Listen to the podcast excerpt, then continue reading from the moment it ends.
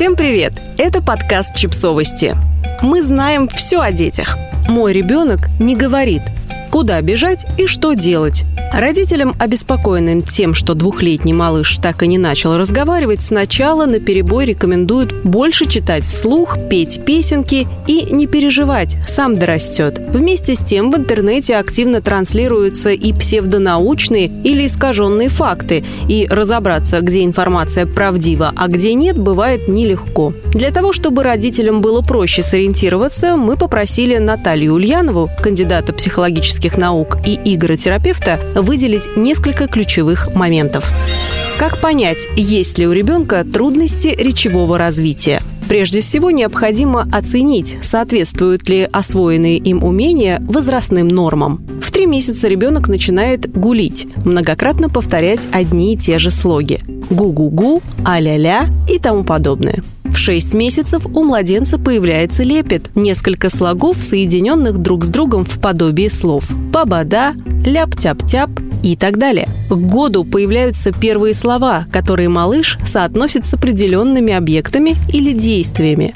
Мама, дай, киса, ам и другие. В полтора года ребенок уверенно пользуется 10-15 упрощенными словами и звукоподражаниями. Ляля, аф-аф, каша, биби и тому подобное. К двум годам активный словарный запас ребенка составляет уже несколько десятков слов. Появляются первые фразы из двух, реже трех слов. Машина поехала, папа ушел на работу, тетя пока и другие. В три года малыш разговаривает полными предложениями, способен развернуто ответить на вопрос, хотя и может допускать грамматические ошибки и неправильно произносить трудные звуки. Заменять «ш» на «с», «р» на «л» и тому подобное. В 5 лет речь ребенка полностью соответствует языковой норме и с точки зрения грамматики, и в произношении звуков. Словарный запас составляет несколько тысяч слов и постоянно пополняется. Индивидуальные темпы развития могут немного колебаться по сравнению с табличными нормами. Тем не менее, если задержка перехода речи ребенка на новый этап составляет больше трех месяцев, это повод обратиться к специалистам. Общая последовательность действий при этом такова. В первую очередь необходимо исключить соматические, телесные заболевания, которые могут влиять на речь. Затем провести диагностику психологического развития. Для этого необходимо обследовать ребенка у отоларинтолога, чтобы проверить, в порядке ли слух, и у невролога, чтобы понять, есть ли у ребенка органические поражения центральной нервной системы. На этом этапе врач может рекомендовать дополнительную аппаратную диагностику, электроэнцефалографию, нейросонографию, магнитно-резонансную томографию и так далее, чтобы получить более точное представление о состоянии пациента.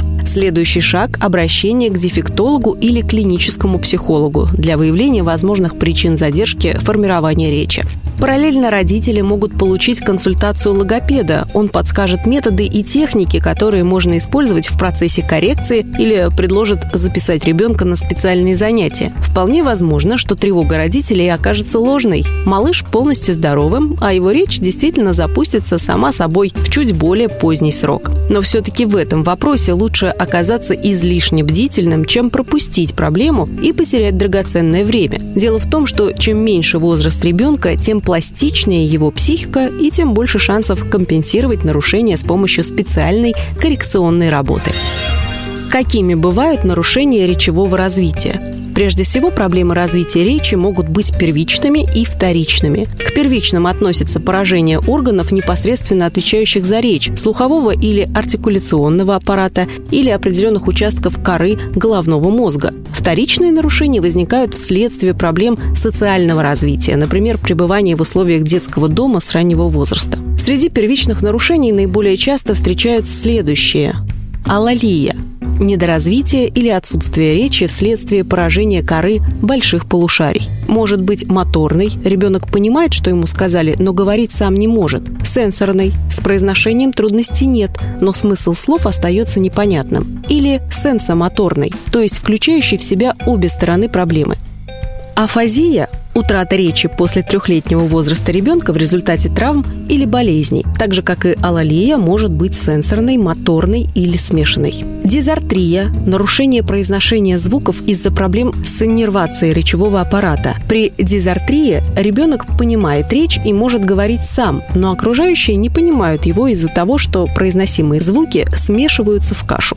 Общее недоразвитие речи – недостаточная сформированность всех систем, участвующих в освоении языка и общении. Большая часть этих проблем поддается коррекции, то есть может быть частично или полностью решена в результате специальных занятий. Рекомендации по медикаментозной или психолого-педагогической поддержке ребенка всегда носят индивидуальный характер. Родителям важно помнить, что давать их может только профильный специалист и только после личной встречи и проведения диагностики малыша.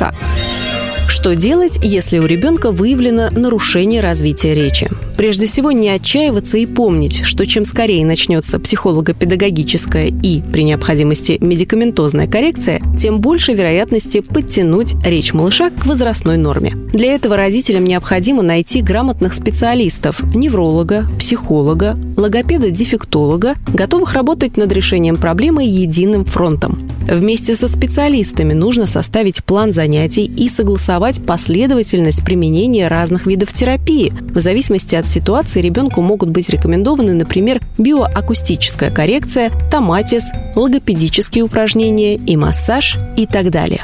И самое сложное, но и самое важное – последовательно и планомерно притворять план в жизнь, внимательно отслеживая реакции малыша и при необходимости корректируя программу. Вне зависимости от выбора способа коррекции, а родителям ребенка с речевыми нарушениями придется много времени уделять занятиям дома. И, конечно же, нужно помнить, что все усилия прилагаются не зря. Иногда это бывает трудно, иногда невыносимо и беспросветно.